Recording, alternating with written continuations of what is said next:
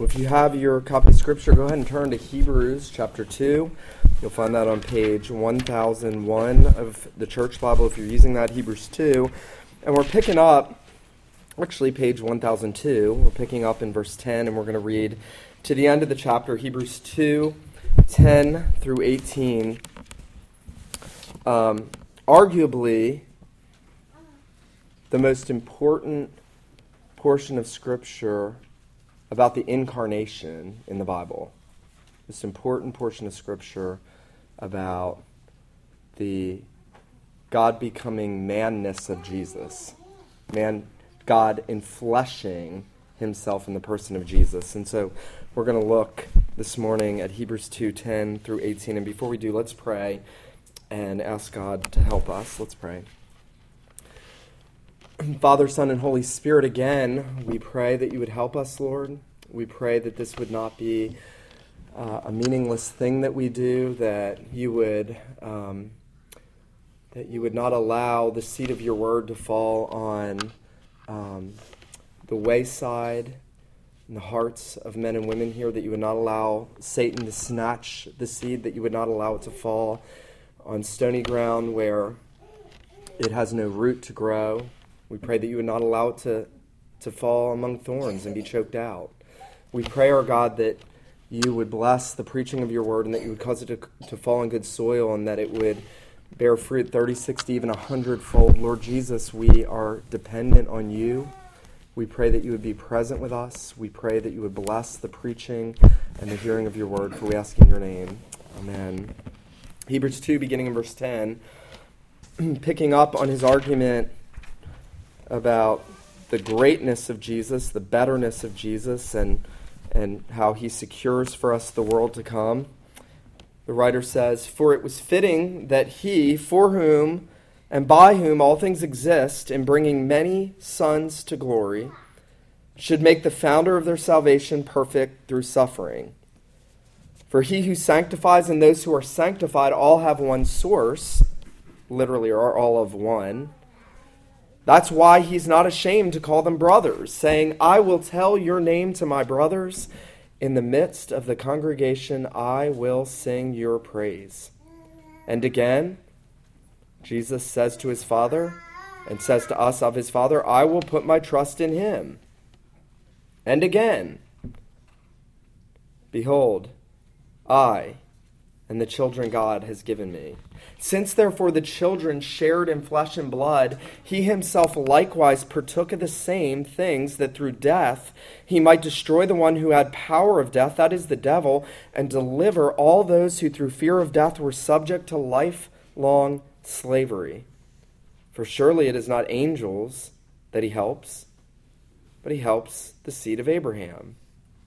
Therefore, he had to be made like his brothers in every respect, so that he might become a merciful and faithful high priest in the service of God to make propitiation." It means to turn the wrath away for the sins of his people. "Because he himself has suffered being tempted, he is able to help those who are being tempted. The grass withers, the flower fades, but the word of our God endures forever." Well, one of the most significant books written in the history of the church was written in the 11th century by a guy named Anselm of Canterbury. Anselm wrote a book called Cur Deus Homo, Why the God Man? Why did God become man? It is significant because what Anselm does in that book is he highlights everything that had to happen in order for us to be redeemed. And he does it in a dialogue with his assistant Boso, and Boso asks questions and objections, and Anselm answers those objections. And it's really worthwhile reading. If you've never read it, you can find it online, read a copy. It's easy to read. It's one of the most significant works. And at one point, Anselm's assistant asks him the question, why was it necessary? Why was it necessary for Jesus to become man in order, and this is what he says, to redeem us from our sins, from his own wrath, from hell, from the power of the devil, whom he came to fight and conquer for us because we were unable to do so ourselves.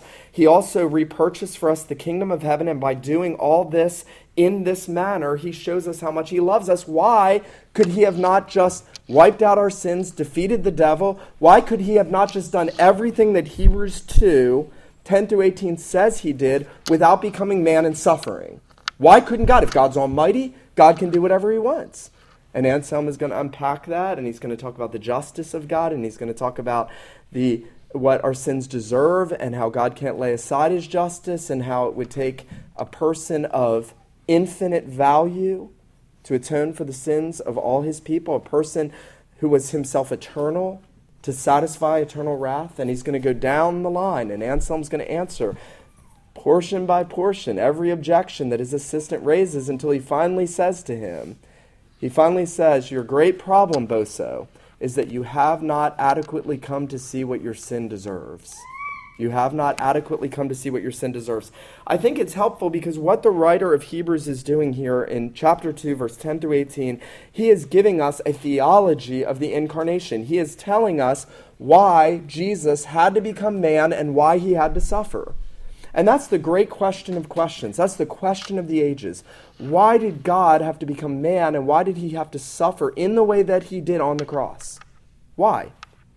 And the writer of Hebrews is actually going to say in verse 10, it was necessary. It was fitting. It became him. He had to do so if we were going to be redeemed. There was no other way God could redeem us. God is almighty. God is all-powerful. God knows everything, but unless our sin is atoned for, unless the devil is defeated in precisely the way in which it happened, we would not have been redeemed. And so what the writer of Hebrews is going to do is he's going to lift from the people this disdain for the sufferings of Jesus. You realize that we worship a God who was murdered. There is something offensive about that to the natural man.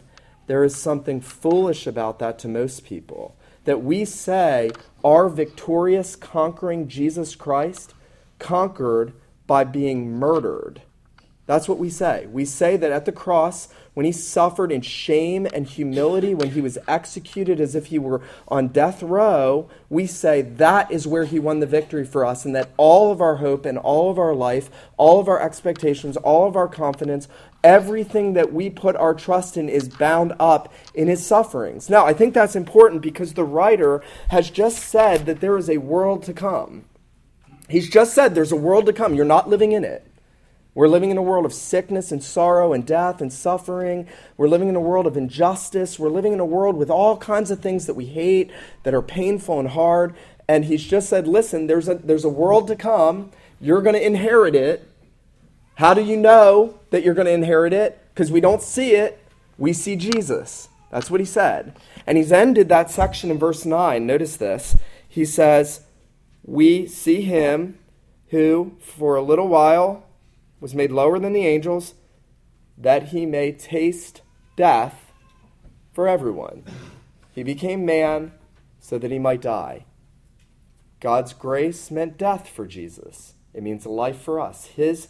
He became man that he might taste death for everyone. Now, what the writer's going to do, essentially, in verse 10 through 18, is he's going to unpack what it means that Jesus tasted death for all his people. What does that mean? Why did Jesus have to taste death? And he's going to do three things. First, he's going to tell us that the captain of our salvation had to suffer. He's going to talk about the sufferings of our captain. And then second, he's going to talk about the sanctifying work of our brother. And then finally, he's going to tell us about the substitution of our Savior. Notice there in verse 10, as he introduces this subject, he says that it was necessary, it became him, for whom and by whom all things exist. So he's God. He makes everything. Nothing exists that he didn't make. Nothing. Everything was made by Jesus. Everything except Jesus. Except God. Nobody made God. He made everything. Everything exists in him. And it was necessary that the one who made everything and in whom everything exists should, in order to bring many sons to glory, be perfected in sufferings as the captain of our salvation. Now notice there that the ESV puts the founder of our salvation. The word is the same word used in Hebrews 12 when it says that Jesus is the author and finisher of our faith. He is the author. He is the beginner. He is the captain. He is the one going out in front. I think it is used in that military sense as the one who goes out before us. Everywhere in the book of Hebrews, the big thing about Jesus, besides that he's God and man and he suffers, is that he goes out before us. He's the forerunner. He leads the way. He crosses the river. He leads us into the promised land. He's the greater Joshua. He goes out in front of you. That's important because as we make a pilgrimage through this world, the thing we don't ever want to find is that we're alone doing it on our own. That's what we don't want. We don't ever want to think, why am I going through this? Why am I going through this seemingly alone? Why, the writer of Hebrews is going to tell them why they've lost their houses and their lands, why they're suffering. And before he even tackles the question of their suffering, he says, he suffered. And so that means whatever happens in this life, you can be assured that the captain of salvation has gone through it before you. I remember as a young Christian, I sat at a table with a couple, I'm still not sure were converted to this day, and from the church I was in, and we were talking about suffering. And I remember I had been meditating on this, that the captain of our salvation suffered. He went through it first. He went through all of the... He went through worse sufferings than anyone because he endured the wrath of God. Not just the physical sufferings of Jesus, it's the spiritual sufferings he's enduring. And I remember as we talked and we were talking about what to say to someone that was suffering, I, in some way, made the point, I think we need to remind them that Jesus has suffered, that he has endured hardship, that he bore in his own body all of the wrath of God against our sin, that he went through the fire.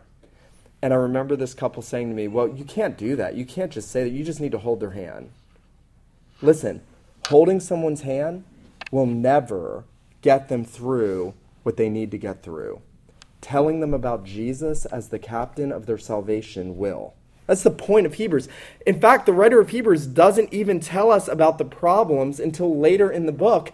He starts by holding forth Jesus. That's the whole point of the New Testament. Everywhere, the New Testament doesn't, the writers don't go down and take one problem after another problem after another problem and say, okay, let's look at this problem and let's look at this problem. They hold out Jesus and they say, he's the captain. He's the forerunner. He's the one that goes before you. He's the one that's endured. He's the one who has in every way been tempted as you are, yet without sin. He is so identified with his people and led his people that it can never be said God doesn't understand because God became man and he understands much, much, much better than you will ever realize. He'll understand much better than you'll ever realize what it is to be rejected, social scorn. Think about that. He's a man of sorrows. The God who made the world took the posture and the title of a man of sorrow. Acquainted with grief. He was despised. He was rejected. Even his own disciples fled. If he had had a wife, she would have left him. Job's wife would have been a kindness to Jesus. Seriously, his own disciples forsook him and fled. He knew what it was to suffer, and it was necessary, not just to be an example. Notice what the writer tells us, actually. He says that he suffers, and the mystery of his suffering is that it was necessary for him to suffer that he might bring many sons to glory. We could not go to glory if he didn't suffer. You could not go to glory unless Jesus suffered. Now, you may say, I know that. I haven't heard that my whole life. That should hit you like a ton of bricks. I cannot go to glory unless God in the flesh suffered for me. Now, why should that be striking? Well, because man lost glory through his sin. Adam forfeited glory in his sin. Adam forfeited the glory of God. Remember, sin is falling short of the glory of God. It is saying, God, I don't want you. No, God, I don't want your glory. And God has to justly say, then you will not enter glory. You will receive the due reward of your sin. And so that curse and that judgment on all men, the only way that the sons can be taken to glory is if the God against whose glory they have sinned comes and suffers for them. And that's what the writer's saying. He's saying it was necessary that the one who made all things and in whom all things existed should suffer to bring his people to him. Now, I think that's really the first beautiful dimension of the cross, that what Jesus is doing at Calvary is he is reconciling you with God. He is reconciling. The cross is the great reconciler. He is reconciling. He brings us to God spiritually in this life. He will bring us to God in the world to come. We will be in the presence of God for all eternity because of the cross, because the captain of our salvation suffered for us. And I want to kind of segue into the second point a bit here, where we're told in verse 11 or verse 10 that he was made perfect through suffering. Now, what you don't want to do is say, oh, there was a point where he was imperfect. No, Jesus was always perfect, but he was matured in fulfilling the task in which he was called to fulfill through his sufferings. He had to endure the sufferings that he endured in order to be the Savior we need. He couldn't have just died at the sword of Herod as a baby. He would not have been perfected in his suffering if he had died as a baby. He had to be tempted. He had to be tried. He had to enter into human experience. I mean, that should be astonishing. God was a man. If that doesn't astonish us in any way, there's something terribly wrong. God entered into human experience. A stupid song years ago. I'm sorry I just said stupid. It was stupid, though. What if God were one of us? He became one of us. His name is Jesus, and he suffered. And he entered into all of the miseries of this life. He subjected himself, yet without sin, to all the scorn and derision and suffering and temptations. His facing Satan in the desert, in the wilderness, was not just some little nice show for Jesus. It was necessary.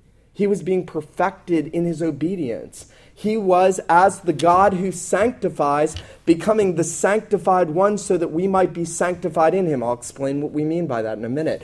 He first had to be sanctified as a man in his suffering so that we might be sanctified in him. And notice what the writer of Hebrews says in verse 11, both he who sanctifies, that's God, and those who are being sanctified, that's us if we're Christians, are all of one. He had to become man because he who sanctifies and those who are being sanctified have to be of one. Otherwise, we're not going to be sanctified.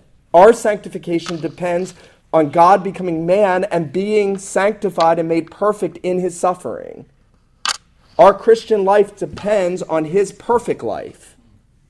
Not just as an example, as a source of your Christian life. It is all in Jesus Christ.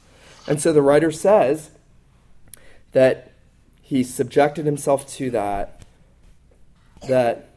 those who are being sanctified have one source.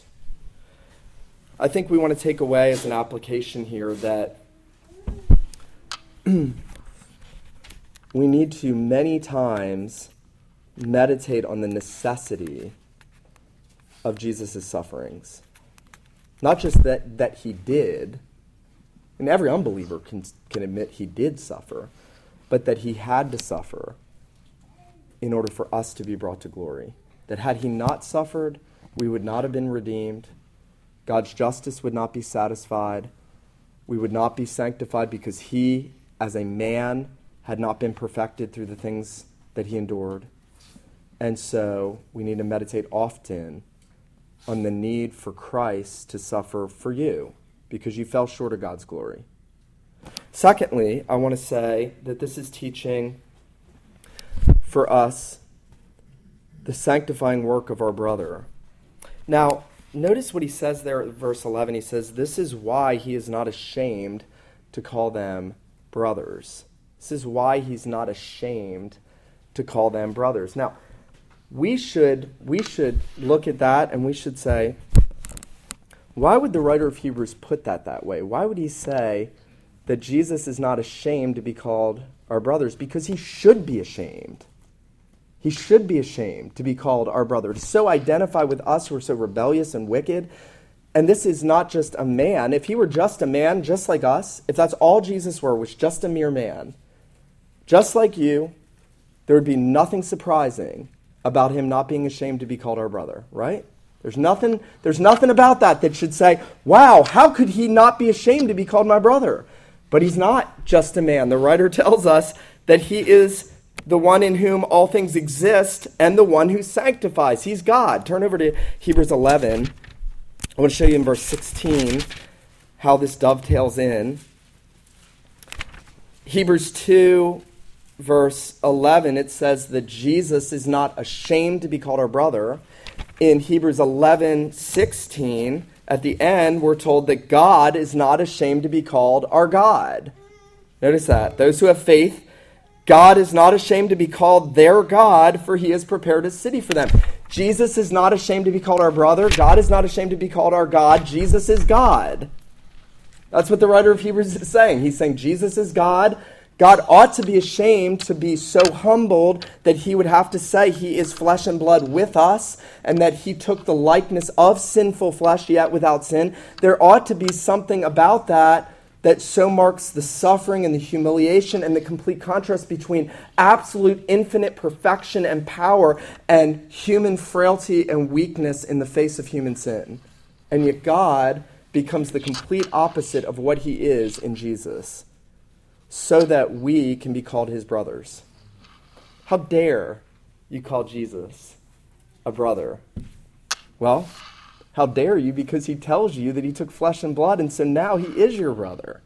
And you know, when I think about Jesus, I think that he is my God and my Savior. My first thoughts of Jesus are not, he's my brother. They're, he's my God and Savior. The writer of Hebrews wants to press, though, in a very powerful way, that when you think of Jesus, you should also think of him as your elder brother. That he has so taken flesh and blood to himself, he has so entered into the human experience, that you can say, the God who made me became my brother. He became my brother. You know, the Proverbs say there's one who sticks closer than a brother. I think that's speaking about Jesus. He is the best brother you could ever have. He becomes as close as flesh and blood as it comes in human relations to us by his union with us. And notice, and I love this, in verse 12, what the writer of Hebrews starts to do is he starts to prove this by using the Old Testament. It's really amazing, this idea that Jesus becomes your brother in order to sanctify you, that that you become his brethren, that you become family, you are adopted into his family, that you become so one with him. He is as if he is your real flesh and bone brother. He goes back to Psalm 22 there in verse 12. Look in verse 12, where he quotes Psalm 22. And he says, and this is Jesus speaking in the psalm, I will declare your name to my brethren in the midst of the assembly. I will sing praises to you. Now, if you went back to Psalm 22, that's the great suffering psalm of Jesus. My God, why have you forsaken me? The psalm starts, my God, why have you forsaken me? Psalm 22, verse 1 to 21 are about the sufferings of Jesus. They pierce my hands and feet. They look on me and stare. They gape with their mouths. My tongue cleaves to my jaw. It's all about the sufferings of Jesus, the first half of the psalm. At this verse on, it's about the glories of the resurrected Jesus. There's a turning point in the psalm. And it's amazing, the brilliance of the writer of the Hebrews to reach back and to see that in the resurrection of Jesus, what we're taught is that our elder brother stands as the worship leader of his church. And not only does he identify with you, but he sits with you and he leads you and he even sings praises to his Father with us. That's amazing. He so identifies that Jesus, when we sing praises, which is why we should sing out, even if we don't know the tunes, we should try, because Jesus is singing with us. He sings with us. Notice this. Jesus says in verse 12, out of Psalm 22, I will tell your name. He's talking to his Father. He says, Father, I will tell your name to my brothers. That was back in Psalm 22. The brotherhood of Jesus was back in Psalm 22. I will tell your name to my brothers. It means I'll reveal God to them. I'll reveal who you are, Father, and who I am. And then he says, in the midst of the congregation, I will sing praise to you. I want you to think about this. It's one thing to think about Jesus as proclaiming God's name to us. And it's quite another to think about Jesus sitting with us in the congregation, singing praise to God with us. He doesn't stand, and this is the amazing thing, though he deserves all of our worship, every knee will bow, every tongue will confess. He demands our worship. He deserves our worship. He is God in every way that makes him God. He so humbles himself and identifies with his people, believers, that he says he comes and he sits in the congregation with us and he leads us in worship. By his Spirit, he leads us in worship. He helps us to sing praises to God. It's part of what it means, I think, that Jesus sanctifies us, understanding something of our identity with Jesus, something of our dependence, something of his nearness, something of his leading us and helping us. You know, the great problem, let me say this clearly, the great problem the Hebrews were facing was departing from Jesus and departing from worshiping God through him. That was the great problem. Sinclair Ferguson says there was a worship war in the church, and it was a worship war for the souls of the people. It was a worship war for their souls. There was a worship war going on. And in order to solve that worship war, Jesus tells them, I am your brother who stands in the congregation with you and sings praises to God with you. Don't depart from him. That's the whole point, is that he is, you know, I think of my three sons. I never had a brother. I always wanted to have a brother. Kind of glad I don't now, but wanted to when I was young, really wanted to. I've got three young sons, and I love watching them be brothers. I love watching the brotherhood, how they function, how, you know, they love each other. I heard that one little boy pushed Mike or something the other day, and Eli came over and stepped on his toe. I love that. I shouldn't love that. I do, though. There's a brotherhood. There's a brotherhood. There's a camaraderie.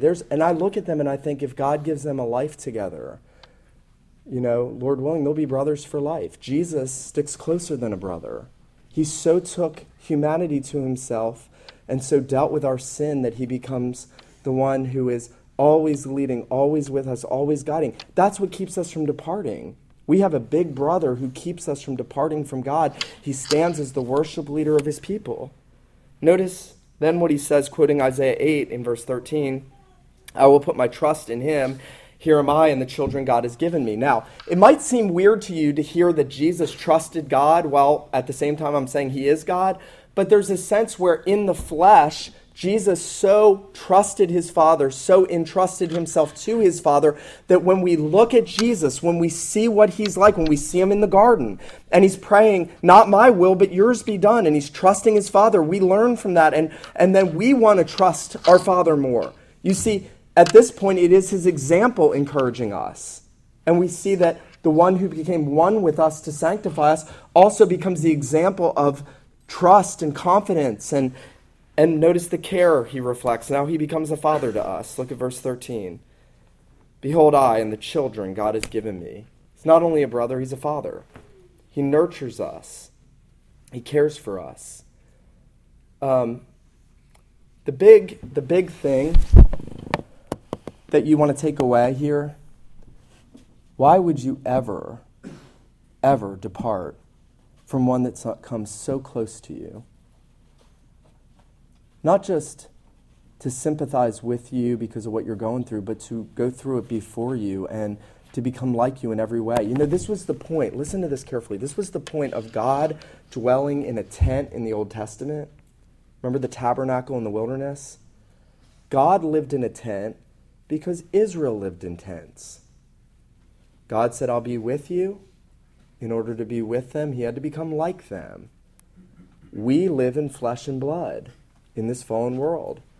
God, notice verse 14, since the children share in flesh and blood, he himself likewise partook of the same thing. We live in flesh and blood. He took on flesh and blood. You see the beauty of that? You see the identity? Why would we ever depart from one who has done everything to come near us, to be our captain, to be our brother, to do everything necessary for us? Now, let me say this. Thirdly, as the captain of our salvation, as our elder brother, what has Jesus done for us? Notice verse 14 and following. First, he has taken flesh and blood to himself so that he could die, and so he could defeat death for us. So the only way you could face death in a non-frightening way, because you know judgment's beyond that, the only way you could face death and not be afraid is if he tasted it for you, if he destroyed him who had the power of death, the devil. Doris Weeks and Ron Weeks are up with their friend who's dying in hospice, and she wrote yesterday that you see the difference of one who has the peace of knowing that God has conquered death, and now they're facing death, knowing who they're trusting and where they're going. The power of death has been defeated. You know, people are afraid of death. They may try to talk themselves out of it with some theory of reincarnation or some other nonsense, but fundamental to being image bearers of God is that we see death as the entry into judgment. We're going to have to give an account. We don't get to just go through this world and do whatever we want to do. We don't get to just talk harshly to people and be proud and greedy and sexually immoral. We don't get to do all the things that we've done, and there be no repercussions. And so it was necessary that he become man and die to take away the power of death and the one who held the power of death over men and kept them in fear. Notice what he says. He says to deliver those, verse 15, who through fear of death were subject to lifelong bondage. I have met two people in my life, two unbelievers, who admitted they were afraid of death. I thought they were joking. Only two of all the people I've witnessed to. I met two guys on the boardwalk in New Jersey years ago, and I was going out, and I said, hey, you know, we're talking about the gospel. Can we ask you some questions? And somehow got to the question, if you die, and he said, I'm terrified. I thought he was joking. He was like, I'm terrified. And I was like, really? You're not joking? He was like, no. I mean, I think about it all the time. And then I was like, really? You're the only person that's ever admitted what the Bible says about people. You're the only person I've ever met that's not a Christian that's admitted there's a fear to death. And he said, oh, yeah, my buddy over here, he talks about it all the time, too. And he got his friend, and he was like, tell him, what do we talk about? He's like, yeah, we talk about death all the time. My friends think I'm crazy, but they're like, just don't worry about it. You'll be dead. That'll be it. He's like, but no, I know. Like, there's something else, and I'm scared. And I said, well, that's why Jesus died, so that you don't have to be scared. You can trust him.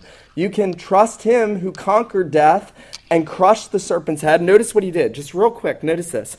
He defeats the devil, verse 14. He takes away Satan's power over you, his condemning power. He can't hold you in bondage anymore. And then notice verse 15. He defeats death and the fear of death. So he overthrows death's power by his own death. And then notice what he does there. In verse 17, he makes propitiation for the sin of the people. Satan, death, sin. Jesus in the incarnation deals with every enemy that you and I have. Every one of your enemies bound up in Satan, death, sin. Those are your enemies. Jesus becomes man. He suffers. The captain of our salvation goes through death for us. He faces that for us. He destroys the works of the devil. He overthrows death. He takes the sting out of death, and he atones for all your sins. Now, I don't know about you, but I don't want to depart from that Jesus. I want to know that Jesus more. I mean, if somebody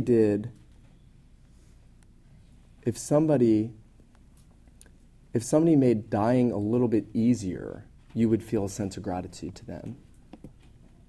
Here's one who did everything, who has done everything necessary. I want to take it back as we close to verse 10. It was fitting. It was necessary. I hope that you will start meditating on the truths of this text, and that unless Jesus had done what he had done, you would still be under the power of Satan, the fear of death, in bondage to sin, and heading for judgment. But because he's taken it all, because it was necessary that that's how he deals with it, your elder brother and the captain of your salvation has so united himself to you that there is no more enemy to fear. That means, even though you know you've done millions and millions of things wrong, I think it probably is. I'll be interested on Judgment Day to find out how many sins I actually committed. I'm sure it's way more than I could ever number. And that means that none of them are going to be held against you if you're in Jesus. Look, he made propitiation for the sins of his people. He defeated death. He overthrew the one that had the power of death, the devil. I hope that you'll press into him. I think that's what the writer of Hebrews wants, is that we would go to him. We would stay with him. We would continue, that we would trust him and love him. Let him who has ears to hear, let him hear what the Spirit says to the church this morning. Let's pray. Father, we thank you for the captain of our salvation. We thank you for our elder brother who tasted death for us, and who, by his own death, defeated the devil and took out the sting and atoned for our sins and turned away your wrath and has accomplished everything that we needed in our place. We thank you, Lord Jesus, that you are the one who has gone before us, and that even now you are here with us in the assembly, declaring your Father's name and singing praises with us. Oh, Lord Jesus, help us to understand more of what we have in you. Help us to understand our privileges, our union with you, the greatness of your incarnation. We pray that you would please enlighten every mind and heart. We pray that you would draw near to us, Lord Jesus, and that even now as we continue to worship, that we would know that you are here sitting with us and worshiping with us. We pray these things in your name. Amen.